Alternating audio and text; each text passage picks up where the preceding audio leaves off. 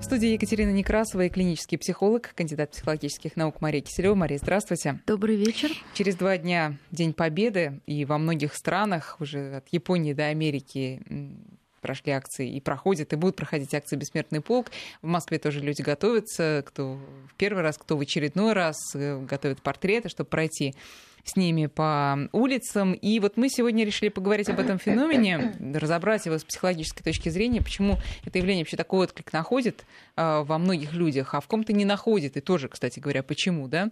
И мы с этого начнем, ну а потом уже в середине нашей программы мы перенесемся в резиденцию Далай-Ламы вслед за группой российских ученых, которая к нему ездила э, на этой неделе, и они беседовали, и поговорим, собственно, о том, когда наступит мир во всем мире, а Далай-Лама считает, что очень очень может быть, что скоро, но для этого надо некоторые усилия приложить конкретно нам с вами. Вот что это за усилия, как их, собственно, заставить себя приложить, об этом мы тоже будем говорить. Итак, акция «Бессмертный полк». Ну, вот оказывается, что семейная память, которой многие были в советское время э, лишены, я имею в виду такая долгая семейная память. Все знают, вот мама, папа, бабушка, дедушка вы там воевали. Но вот а дальше как-то многие не знали и знать не хотели. Вот сейчас оказывается, что она очень важна, и это какой-то вот прям личный такой нравственный приоритет, один из главных. И вот э, это объясняется подвигом, который конечно, спустя поколение производит тоже сильное впечатление?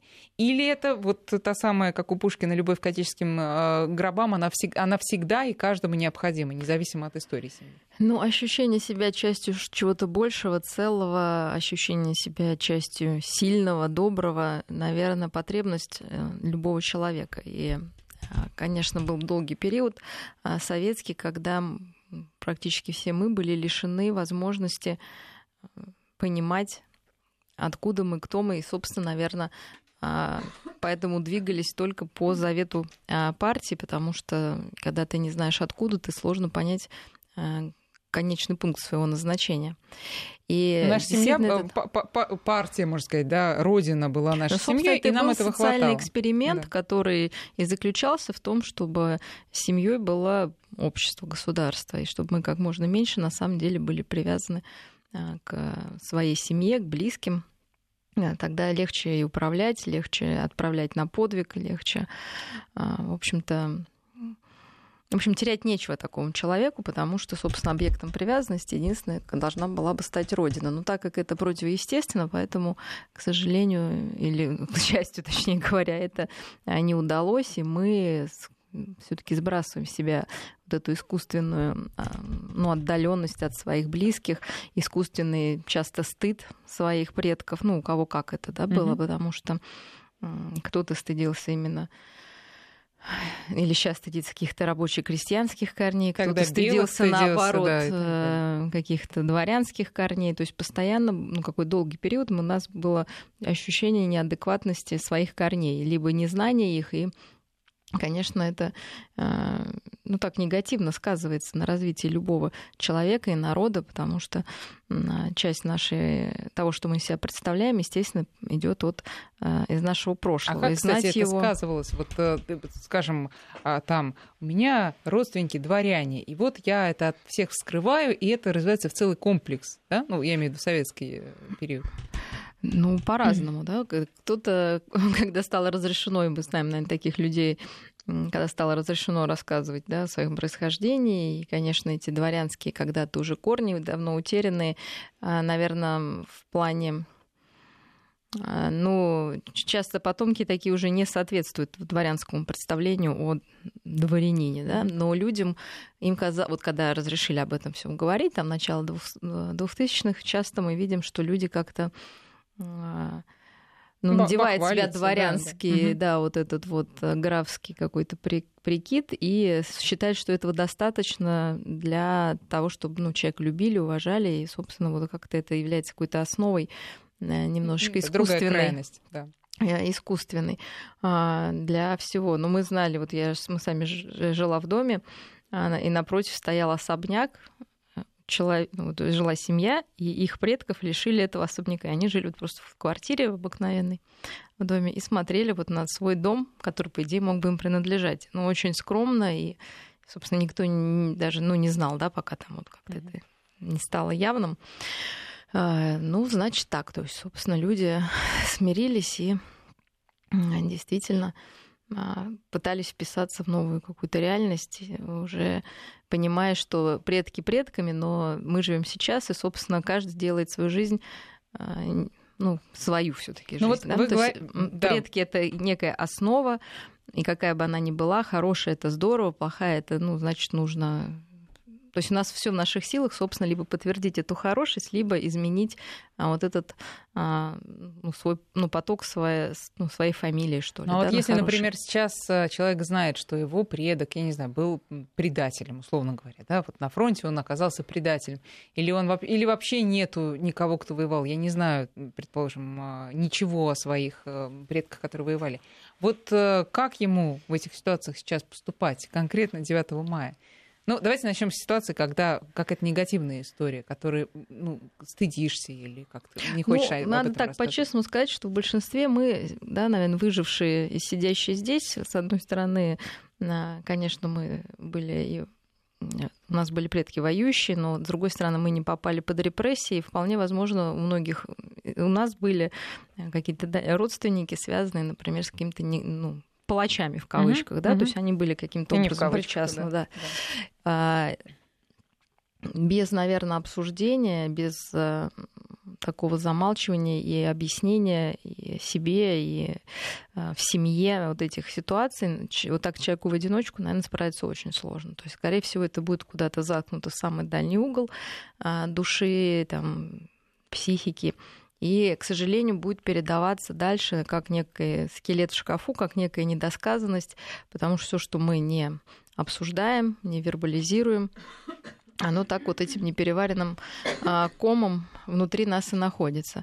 А, поэтому, конечно, зная какую-то там тайну или что-то неприятное о своих, о своих предков, ну, в первую очередь все-таки мы должны понять, что был другой исторический контекст, а, да, у человека были свои какие-то выборы, что мы не несем ответственность за этот выбор, ну, мы в сегодняшнем днем.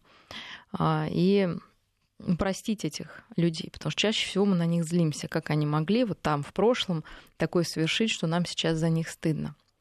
Но это уже наша эмоция, да. То есть э, и мы с ней работаем вот с этим, с этим настоящим, а Но, не с тем, а что было тогда. Например, сын приходит или дочка приходит домой и говорит, мама, вот мне там в детском саду или в школе попросили принести фотографию моего дедушки, а некого нести. Вот ну, некого, потому что стыдно, опять же, да, вот как детям объяснить, что да, вот был такой у нас дедушка, который повел себя так-то и так-то, и этим ну, гордиться ну, Я думаю, что нельзя. если это детский сад, наверное, все таки это рано, ну, да, да, это ну, школа, давайте, Но да, если это уже какой-то школьный подростковый возраст, то, конечно, мы можем объяснить, что действительно люди могут ошибаться, и то есть, в принципе, наверное, вот если так немножко во вторую часть уже программы mm-hmm. да, заглянуть, то без прощения себя да, за какие-то ошибки, потому что люди все ошибаются, да, без прощения другого, без прощения близких за мы все совершаем огромное количество ошибок. И неизвестно, какая ошибка нам может кажется, она какая-то маленькая, а на нашего близкого она может повлиять там, фатально как-то. А, то же самое и здесь. А, возможно, этот отрицательный пример а, для молодого поколения, ну, для будущих поколений будет пример того, что не надо делать. И как это потом горько и больно другим осознавать, что вот а, ну как это, да, был выбор другой сделан у предков. Но опять же мы понимаем, что это был некий контекст. Может быть, человек хотел нам спасти свою семью. Понимаете, главное сделать эм, какое-то сбалансированное, наверное, представление. То есть не, не черно-белое, там, этот герой, а у нас там антигерой. То есть человек делал какой-то сложный выбор. Почему-то он сделал такой. Было ли ему легко? Не думаю. Да? Там, скорее всего, в душе все равно были какие-то сомнения. И все, если это не какая-то там псих... ну, психологическая mm-hmm. история. А, почему-то так, может быть, это даже сложнее, да, иногда сделать какой-то вот против всех шаг. И мы с ребенком обсуждаем, да, мы не, мы не вешаем клеймо, он был плохой, все, забыли о нем. Да, вот в такой ситуации человек поступил так. Как ты относишься? Почему ты думаешь, он так поступил? Как тебе кажется, как бы ты поступил? А что его напугало? Да, почему-то он не смог. То есть мы просто обсуждаем, и тем самым мы всей семьей перевариваем вот этот негативный опыт всегда есть какая-то история, почему человек поступает нехорошо. Ну, то есть не пытаемся оправдать, но пытаемся понять. Пытаемся просто вот посмотреть на это, ну как в кино. да, то есть мы пытаемся отдалить этот образ, вот делать его не таким эмоционально, что ли, а, насыщенным, то есть рассматриваем это не у себя в сердце, а как на экране, да, угу. вот это герой. Почему, ну, герой в кавычках в смысле? Да, персонаж. персонаж, да, вот такой персонаж. Он поступает так-то. Давай посмотрим шире контекст. Вот. Кто-то поступал так, кто-то так, то есть и а, действительно, наверное, не навешиваем, главное, каких-то ярлыков, что там у меня а, дедушка был предатель, там, да, или бабушка какая-то не так себя повела. То есть эти ярлыки, они вообще сужают а, как сказать, возможности и умения ребенка анализировать события. То есть, возможно, вот такое событие будет очень развивающим для будущих поколений. Да, чем просто он герой и все. Но Потому что у каждого ребенок... героя, вы сами понимаете, наверное, тоже есть какие-то истории, кстати, которые обсуждать сложнее, да, то есть если он герой, стопроцентный герой, да, то есть как, как будто да. ничего другого и не было. Угу. Но вряд ли ребенок э, в школе сможет э, вот эти вот размышления адекватно воспроизвести, и надо ли это делать? Как сможет, не захочет, но он может сказать, что нет. Но многие дети даже при нормальных историях ничего особо и не рассказывают, потому что, может, и не принято, и действительно не сохранились какие-то данные. А, тем более сейчас вообще очень много уже, ну, то есть это уже про, про дедушки, да, в основном. Да. А, ну, значит, так.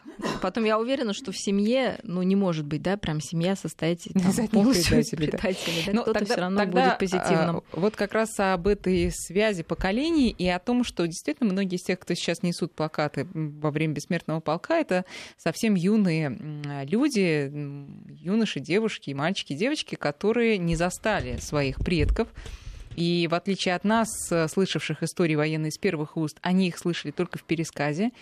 И мы при этом очень хотим, чтобы они чувствовали эти истории так же, как и мы, чтобы они, вот, чтобы через сердце просто пропускали эти истории. Но это, я думаю, невозможно. И с каждым новым поколением это становится все сложнее и все невозможнее. Как все-таки это, этого добиться? Ну, я не совсем согласна, что эти дети как раз, наверное, более романтично настроены по поводу победы и вот всего происходящего. А, мы же понимаем, что сама, сам праздник Победы не праздновался после войны. То есть первый раз в 1965 году. То есть огромный период был 20 лет, когда это был ну, просто какой-то день памяти.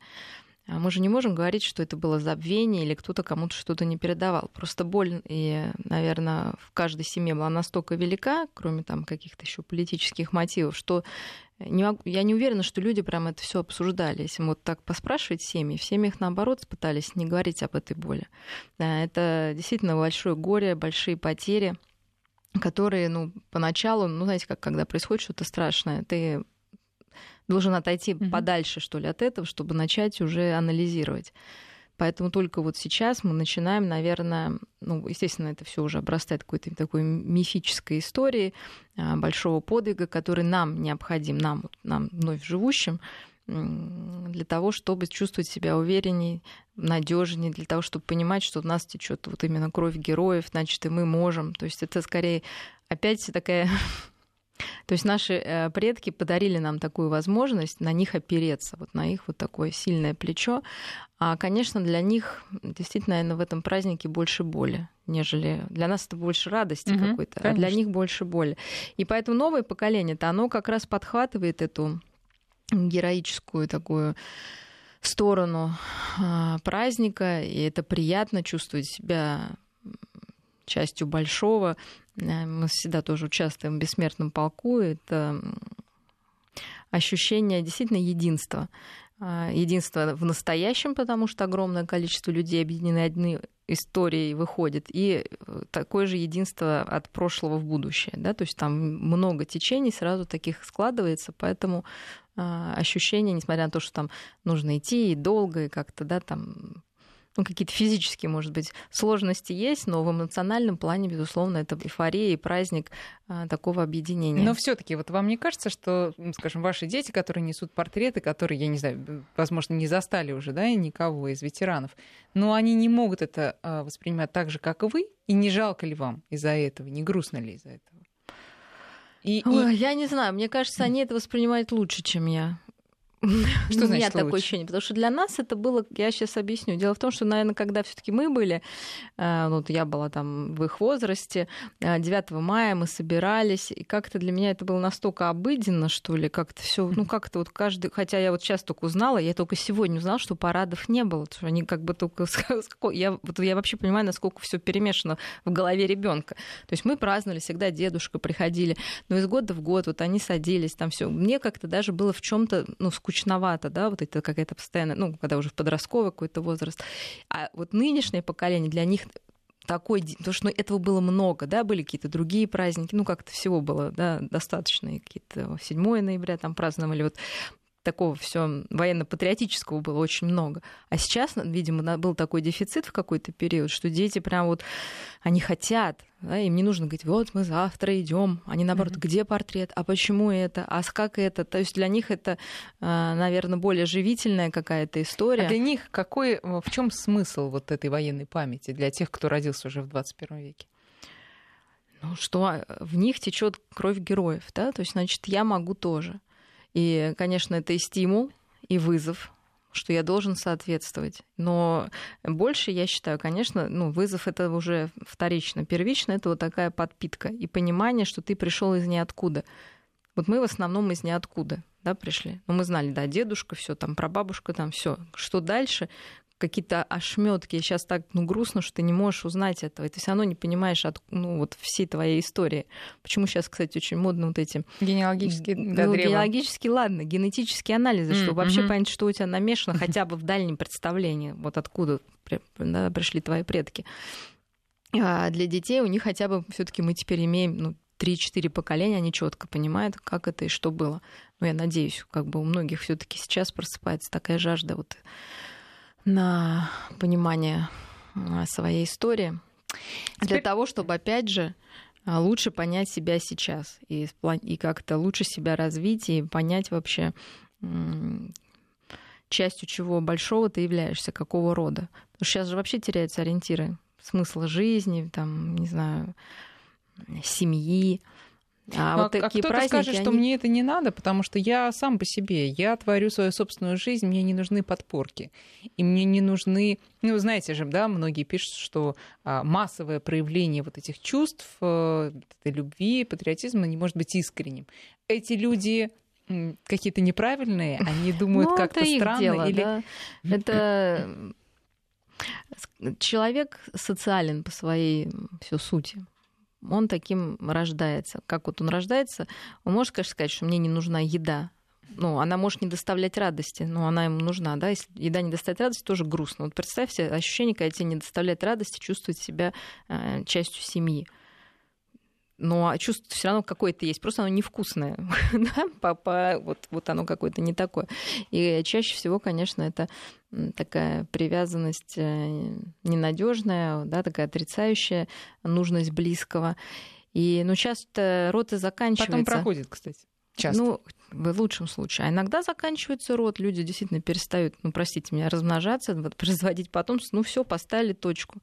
Ну, значит, так значит, этот биологический как бы род не выжил. Ну, хорошо, наверное, кому-то... То есть, понимаете, это естественный отбор происходит. То есть, если люди чувствуют себя частью семьи, хотят продолжать дело, хотят продолжать свой род, они будут жить вот на этой планете Земля и дальше. Кто-то не хочет, ради бога, а, можно остановиться на этом а что если, ну, представля... представьте... Э, Знаете, название даже сам «Бессмертный полк». То есть, да, мы продолжители а, тех, кто жил. То есть для них мы, мы, неизвестно, да, кто там, мы для них бессмертие. То есть наши дети будут бессмертием для нас. А, если, опять же, исходить из предположения, что жизнь — это главная ценность, тогда вопросов вообще не может возникать. Ну да, кстати... А если, если другая ценность, да, там, да. тогда, собственно, Я, кстати наверное... говоря, только недавно, э, вот сравнительно недавно, несколько лет назад, вдруг осознала, что мой прадедушка, который пропал без вести в августе 41 года под Брянском, он же так и ничего и не узнал, что будет дальше, что, чем кончится война, да, что будет у него продолжение рода или не будет. И вот э, именно ради этого хотя бы даже стоит э, ходить и, и как бы таким образом утверждать, что да, мы победили, и да, мы живем, и да, мы продолжаемся.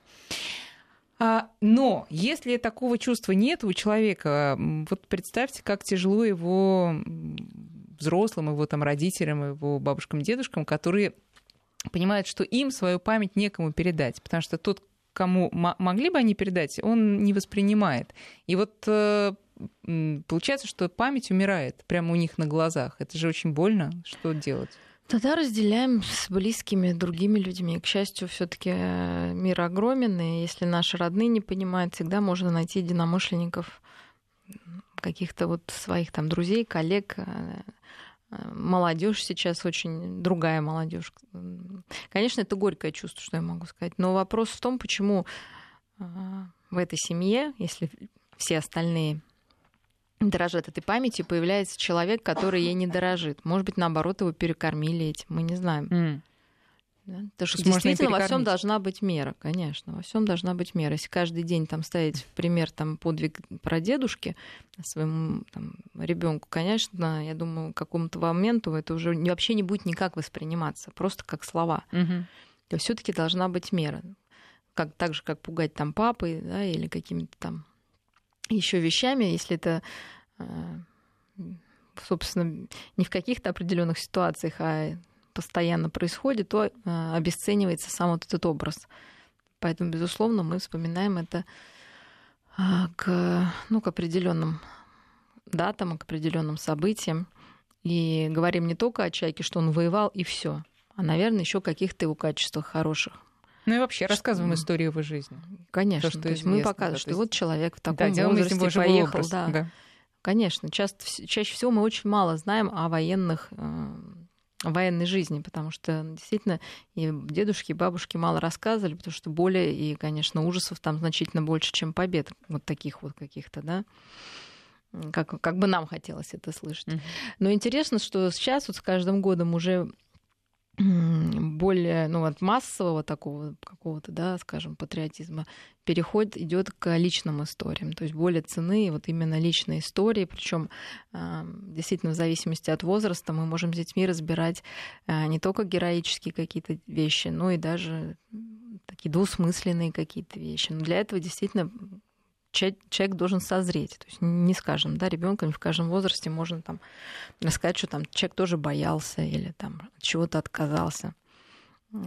То есть это, скажем, с там, детсадовцами не стоит обсуждать, потому Конечно. что это не будет воспринято То есть дети правильно. в этом возрасте мысли, да, черно белый угу. правильно говорить, что да, все было это вот герой, так. это герой, да, это, это враг. Вот, да. А когда уже это подростковый возраст и старше, конечно, мы можем разбирать А нюансы. что будет, если с малышами начать обсуждать такие вещи? Они запутаются. Они запутаются, и это ну, неправильно. То есть там должна быть такая очень минимальная, очень лаконичная информация. Э, вот я всегда детям своим рассказываю, что мне снится часто, ну, снился вот раньше, когда я была ребенком, сон, что война, а вот все идут на фронт, а мне страшно идти. И я вот думаю, как вот, ну, э, ну как-то, ну, я не знаю, слов таких не знала, дезертировать, mm-hmm. ну, как-то вот, ну, не пойти, потому что мне страшно. Я думаю, что откуда вообще это? Может быть, это память моих предков, да, во мне так, что им тоже было. Ну, наверное, было страшно. Но ни один нормальный человек не скажет, я пошел умирать, там это такая ерунда. Но они бороли этот страх и двигались вперед. Поэтому обсуждение вот таких нюансов, оно важно, потому что иначе ребенок и взрослый может себя как-то неадекватно чувствовать, что страха нет в принципе. Как нет? Он есть. Торс смелый идет с этим страхом, а трус подчиняется этому страху. направлении, да. да. Сейчас мы сделаем перерыв на новости, потом продолжим разговор с Марией Киселевой. Друзья, можете присылать и свои вопросы тоже в виде смс на номер 5533. Вначале пишите слово «Вести». И WhatsApp и Viber у нас работают, как всегда, 8903 170 6363. 19.34 в Москве. Мы продолжаем разговор с Марией Киселевой. Сегодня мы такие тонкие струны души затрагиваем. И э, все-таки немножко еще про военную память и вообще про вот эту военную тему. А как бы сильна в нас не была она и вообще любовь и уважение к своим предкам, воевавшим, бабушкам, дедушкам, но а, вот порой это так тяжело, что ты хочешь вообще избегать этих тем лишний, ну я просто вот наблюдаю за собой, за своими изменениями в этом смысле. А я лишний раз вот не буду касаться этой темы. Смотреть фильм, вот сейчас вышел там а, фильм, да, Субибор. Не, ну, ну, не могу. Мы я, плачем я знаю, за них. Я знаю, чем это кончится да. в моем случае. Это будет Мы опять вот истерика. Них, да. Вот э, это правильно, можно вообще употребить слово правильно, неправильно, а избегать этих тем. Понимая, что ну все равно ты, ну опять ты будешь рыдать. Я думаю, что лучше рыдать, да, потому что если эти слезы есть внутри, лучше им выйти. То есть это слезы накопленные нашими предками, потому что как-то у них, может быть, не было возможности оплакать нашими жизненными какими-то обстоятельствами. Когда мы видим эти фильмы, для меня, например, это фильм «Летят журавли». У меня дети всегда говорят, мама, давай посмотрим фильм «Летят журавли». Ты такая милая, когда ты плачешь, потому что там еще ничего не началось. Mm-hmm. У меня вот даже сейчас уже да, начинается просто, да, как понимаешь, потому что там простая жизнь показана людей, действительно вся эта трагедия, и как люди с ней справлялись. Хотя даже вот я, опять же, да, у меня никто на войне не погиб. Но это вот общая боль, которая, наверное, на нас вот так ложится, и мы до сих пор ее оплакиваем. Вот а через мы, кстати, эти фильмы. Да, вот мы начинаем оплакивать ведь с определенного возраста сложно себе представить да, подростка 15-летнего, который сидит и вот, ну, ну, можно, конечно, бывает. Так. Но они скорее смотрят и пытаются понять, то, что у всех детей да. есть какой-то период, когда они вдруг смотрят фильмы про войну, но они вот, как знаете, под лупой, они пытаются ну, вот как именно открыть чёрно... этой темы вообще, да. да. Нет, и они как раз вот смотрят это на как черно-белое, да, сначала. Вот, ну, они смотрят как герои, антигерои, все. Угу. То есть они вот эти чувства, конечно, пока еще не способны Вопро... прожить. Вот вопрос. Мы плачем, потому что мы прожили определенные да, уже ситуации. Мы нажили определенные потери, и мы можем теперь понять, как там было, угу. да? Потому что, конечно, когда ты подросток, ты еще не очень понимаешь все вообще, что такое боль потери когда ты сам сталкиваешься, не обязательно, я говорю, это близкие люди или что-то, это, ну, миллион потерь мы там за неделю проживаем, там, я говорю, иллюзий, каких-то разочарований, не всегда есть время, а, собственно, да, это пережить. А, и поэтому, когда мы уже видим этот сгусток в реальной жизни потерь, конечно, выливается все. А можно ли и правильно ли учить себя спокойному восприятию этой темы? Ну, вообще не надо никакого насилия, это то, что касается эмоций. Я бы не стала действительно экзальтировать, опять же, да, там вот кому-то бить морду за то, что, извините, там кто-то не идет на бессмертный полк, это их дело. Но если у вас есть желание это сделать или насильно себя куда-то гнать, ну нет желания, ну не надо, значит, сейчас не ваше время. Вот. Просто, просто посмотрите альбом, посмотрите в глаза вашим бабушкам, дедушкам, может быть, этого будет достаточно. Ну, достаточно, чтобы, ну, пропитаться какой-то вот этой историей, э, важной для любого человека. А если у вас порыв, ради бога, почему не поплакать, почему не вспомнить какие-то счастливые моменты или грустные моменты, связанные с этими людьми или с какими-то событиями в вашей семье.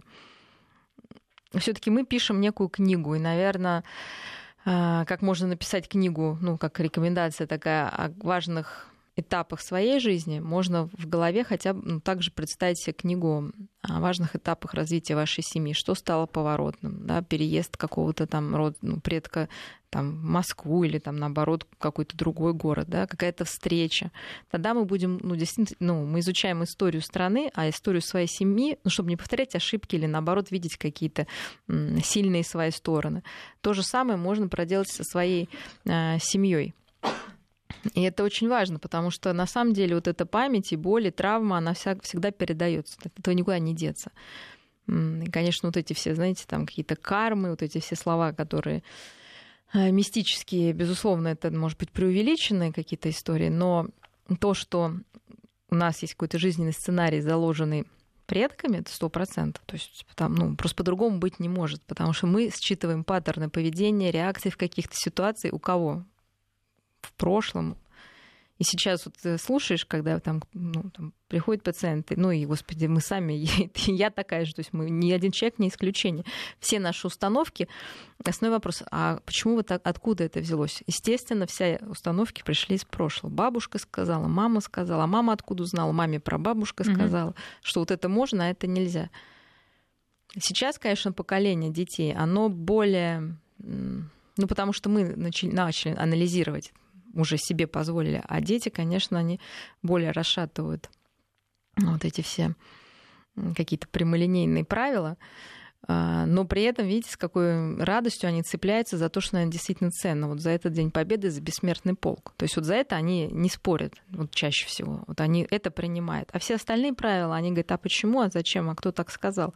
Но то, что дедушка герой, чаще всего это все-таки принимается вот однозначно. Может быть, они действительно сейчас новые, а, ну, наши дети уже как-то отфильтрует реальные ценности от просто каких-то там стереотипов, как себя нужно вести. Ну и будем надеяться, что это искренне, что это не дань ну, моде. Дети вообще не могут быть неискренними. Ну, я имею в виду там младшая, какая там может быть дань моде? Да нет. Мы приписываем мы очень много негативного. Конечно, это заразительно, когда там в классе какая-то есть конкуренция, а у нас то, а у нас это. Но, тем не менее, мы действительно можем гордиться а, своими предками, одним человеком там, или целой коллекцией великих людей. Ну, в общем-то, я думаю, что дети, они как раз сейчас искренне понимают, почему они так заражаются, потому что мы сейчас к этому искренне относимся. До этого, может быть, была блокировка вот этим горем искренности, да, была какая-то обязаловка немножечко. А сейчас мы можем действительно просто наслаждаться вот этой победой, потому что она уже не такая больная, но от этого не менее великая. Тут вот пишет Александр нам, ему 36 лет, если я все правильно посчитала. А, и вот он помнит, что когда ходил в детский сад, им рассказывали про войну, ну, всем рассказывали про войну, и продолжают рассказывать. И никто не запутался, пишет Александр, все все понимали. А, правда, серьезность темы не доходила, но это было как рыцари из сказок, так что и надо продолжать рассказывать. Да, Александр, и продолжают рассказывать, э, знаешь, что в детских садах ну, и в вот школах. Я вам скажу, что внимание. мы только сейчас, когда начался этот бессмертный полк, и на самом деле в школах в начальной, вот я уже, по-моему, в прошлом году говорила, а, делается книжка, ну, вот, задают на дом детям сделать к 9 мая про своих дедушек, там, да, с какой-то историей. Какие-то вещи я узнала только сейчас. То есть это ну, как-то хотя бы в голове сложила. И сейчас вот есть сайты, где вы можете прочитать, угу. за что были награды. И да, действительно там вот э, ну, написано, и ты читаешь, даже, честно говоря, не верится, что это касается твоего Твоей дедушки. Семьи. Да, даже да. не просто какого-то там, а вот человека, вот, вот он а он об этом не говорил особо. Ну, теперь давайте сосредоточимся на одном человеческом качестве, на котором не только эти акции основаны. Вообще мир стоит э, на этом свойстве, на этой способности. Вообще, должна сказать, что редко, когда такие духовные аспекты становятся повесткой новостной, но вот на этой неделе прямо многие СМИ в заголовок вынесли слово сострадание, потому что об этом сказал Далай-Лама на встрече значит, с группой российских ученых. А вообще Далай-Лама давно об этом говорит. Он говорит о том, ну, что... Ну, православная церковь и, только да, на этом и все духовные да, лидеры говорят об этом во всех религиях, что сострадание а, и альтруизм — это вообще залог мира во всем мире. И воспитывайте в себе эти качества, и тогда все будет хорошо не только у вас, но и у всех. А как воспитать? Легко сказать воспитывай. Как воспитать эти качества? И давайте, может, начнем вот с чего. А это врожденное качество сострадания вообще? Ну, конечно, нет. Это все-таки э, такое приобретенное качество, и в этом, с одной стороны, и ну, легче, потому что можно Научиться. как-то обучить, а с другой стороны, закладывается оно все-таки очень рано. Но есть предрасположенность, естественно, к эмпатии, к некой эмоциональности, к взаимодействию, потому что без эмпатии, то есть без а, понимания состояния другого человека, а, сложно ему сострадать. Вот, и если действительно есть какие-то, с одной стороны, врожденные качества, с другой стороны, были вот такие эмпатичные, чувствующие ребенка родители на самых ранних этапах, то есть точно до трех лет. Потом уже после трех лет дети видят пример этого сострадания в деятельности. То есть сначала это только чувство, да, потом мы видим, что делать с этими чувствами. Тебе жалко человека, ну, жалко это такое, на самом деле, унизительное чувство, да, потому что ты как бы вроде сильный, а кто-то вроде жалкий. А поэтому сострадание более обтекаемое. Но тем не менее, ты понимаешь, что если ты страдаешь, ты можешь словом помочь, ты можешь делом помочь, да, ты можешь просто посочувствовать э, внутри себя, ну, быть солидарным с этим человеком. И вот, собственно, тогда может вырасти такой сострадательный человек. А возможно ли это в мире, чтобы все вот прошли эти этапы? Ну, боюсь, что нет. Да? Конечно, показывает опыт, что есть люди, так называемые социопатичные, которые по тем или иным причинам были лишены вот этих всех нормальных стадий развития, и втюхать им потом в зрелом возрасте, что если тебя не любили в детстве, втюхать этому человеку, что нужно любить ближнего, крайне сложно. То есть просто как, то есть у него нет уже этого запаса, вот этой любви. А если его потом умения... полюбили? А если его там в 15 лет полюбили? Условно из детского дома взяли и начали любить прям изо всех сил. А везде своя потребность. Да? В 15 лет ты тебя на ручки уже не возьмешь, и, собственно, не, Нет, конечно, можно, да, начать там отражать эти чувства, пытаться разобраться, но это уже ювелирная работа. То есть массово это сделать, вот так взять и полюбить всех нелюбимых, это ну, сложно. Да? Наверное, по, ну, плюс еще всегда есть какие-то ну, могут быть там врожденные, да, психопатологические какие-то процессы. Поэтому, к сожалению, это с одной стороны. С другой стороны, зло в мире никто не отменял. То есть даже самый добрый человек имеет ну, как бы... Свой противовес. Ну, какое-то зло. А, ну, в себе, бы, внутри. Ну, конечно. Вопрос, что он с ним как-то его преобразует. Вот об этом давайте сразу после прогноза погоды. Сострадание мы сейчас говорим, и ну, сострадание, оно, мы уже провели границу между состраданием и жалостью, это все-таки mm-hmm. разные вещи, и стоит воспитывать в себе первое, и гасить второе. То есть... Э, ну, опять же, просто когда мы кого-то жалеем, нужно понять, что нам дает это. Возможно, это какое-то самоутверждение, что вот он такой слабый, несчастный, а я вот такой сильный и да, все могу. сострадание, оно тоже рука об руку с тщеславием идет, согласитесь. Может и так быть, но просто это лучший выбор. Понимаете? Просто это что вам доставляет удовольствие. Кому-то сострадание просто доставляет удовольствие, а кому-то удовольствие доставляет кого-то там, понятно, мучить. Вот это Но, вопрос нет, скорее. Просто, вот, вот, вот... Я тоже никогда не поверю, что человек против удовольствия своего будет кому-то сострадать. Это тоже кайф определенный. Да? Вопрос, почему для этого человека сострадание, жалость, помощь другому доставляет удовольствие.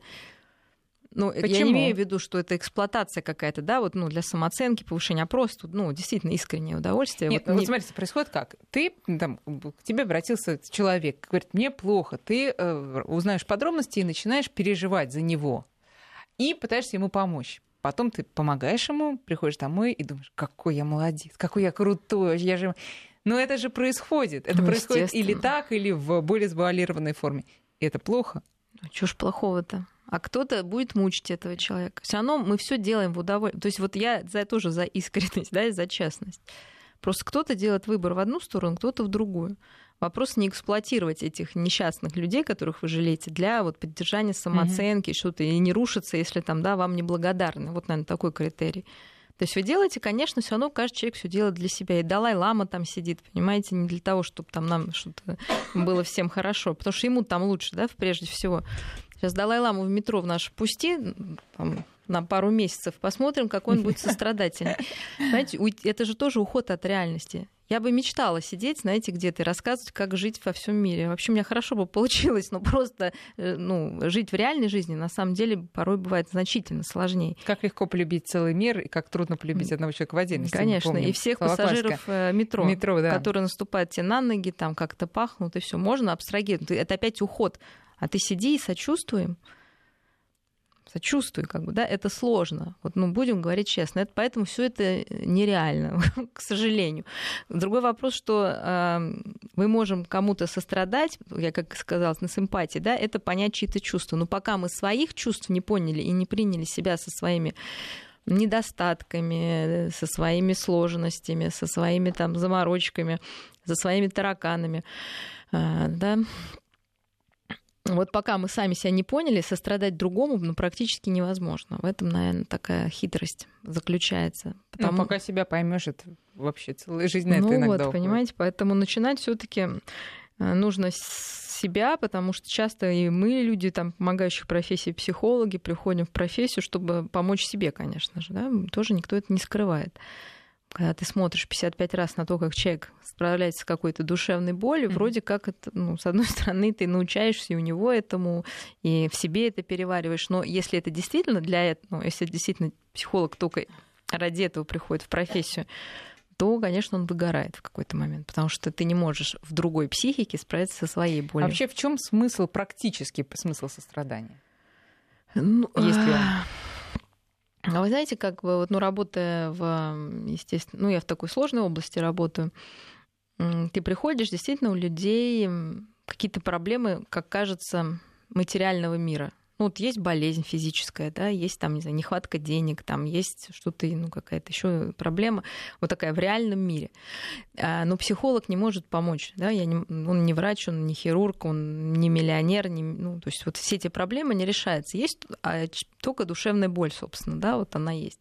И разделяя ее вот с этим страждущим, с помощью того же сочувствия, сострадания, того, что ты просто а, можешь выслушать, э, ты можешь принять вот эти чувства часто очень сложные, а становится легче. Как это работает? Я не могу объяснить, но это работает. То есть в этом смысл страни. То есть мы разделяем. Опять человек чувствует общность, что он не одинок, что эта проблема э, не, как сказать, не убьет его, да, что есть надежда с ней справиться, какая бы она сложная ни была.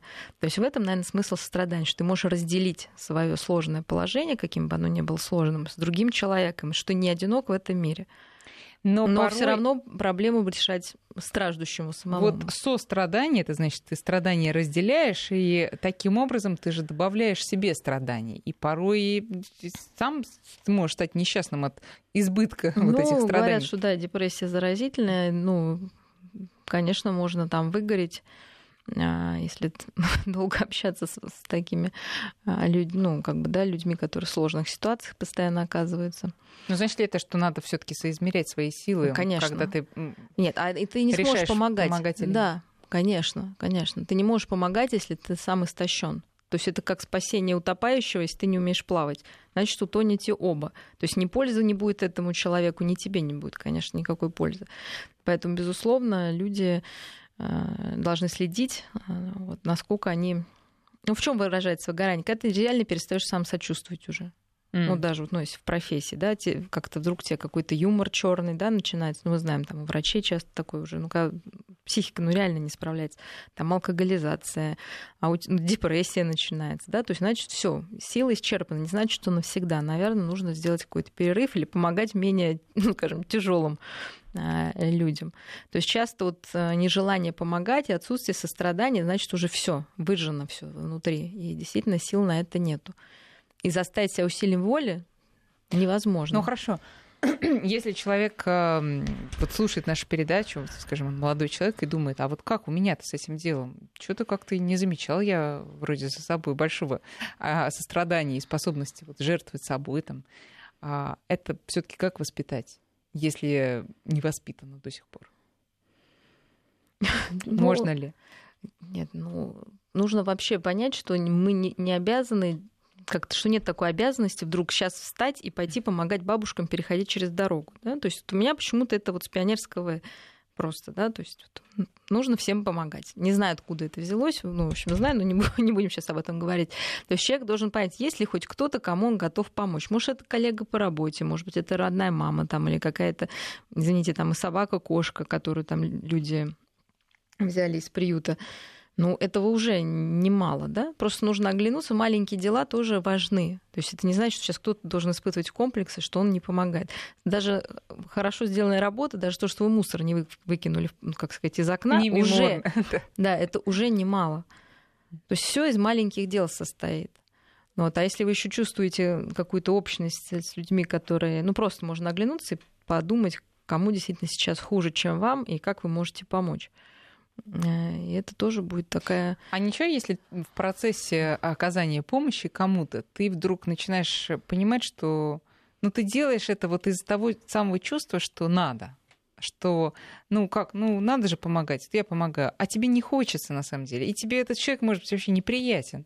Ты пошел там помогать какому-нибудь там пожилому родственнику. Да не, вообще, слушайте, дайте я ну, выйду слушайте, но ну, если нет любви, хотя бы чувство долга тоже немало все-таки такая, да, более какая-то То логическая более-менее адекватная ну, да. альтернатива. Ну, а что, ну, значит так, да, по крайней мере, есть действие, которое кому-то помогло.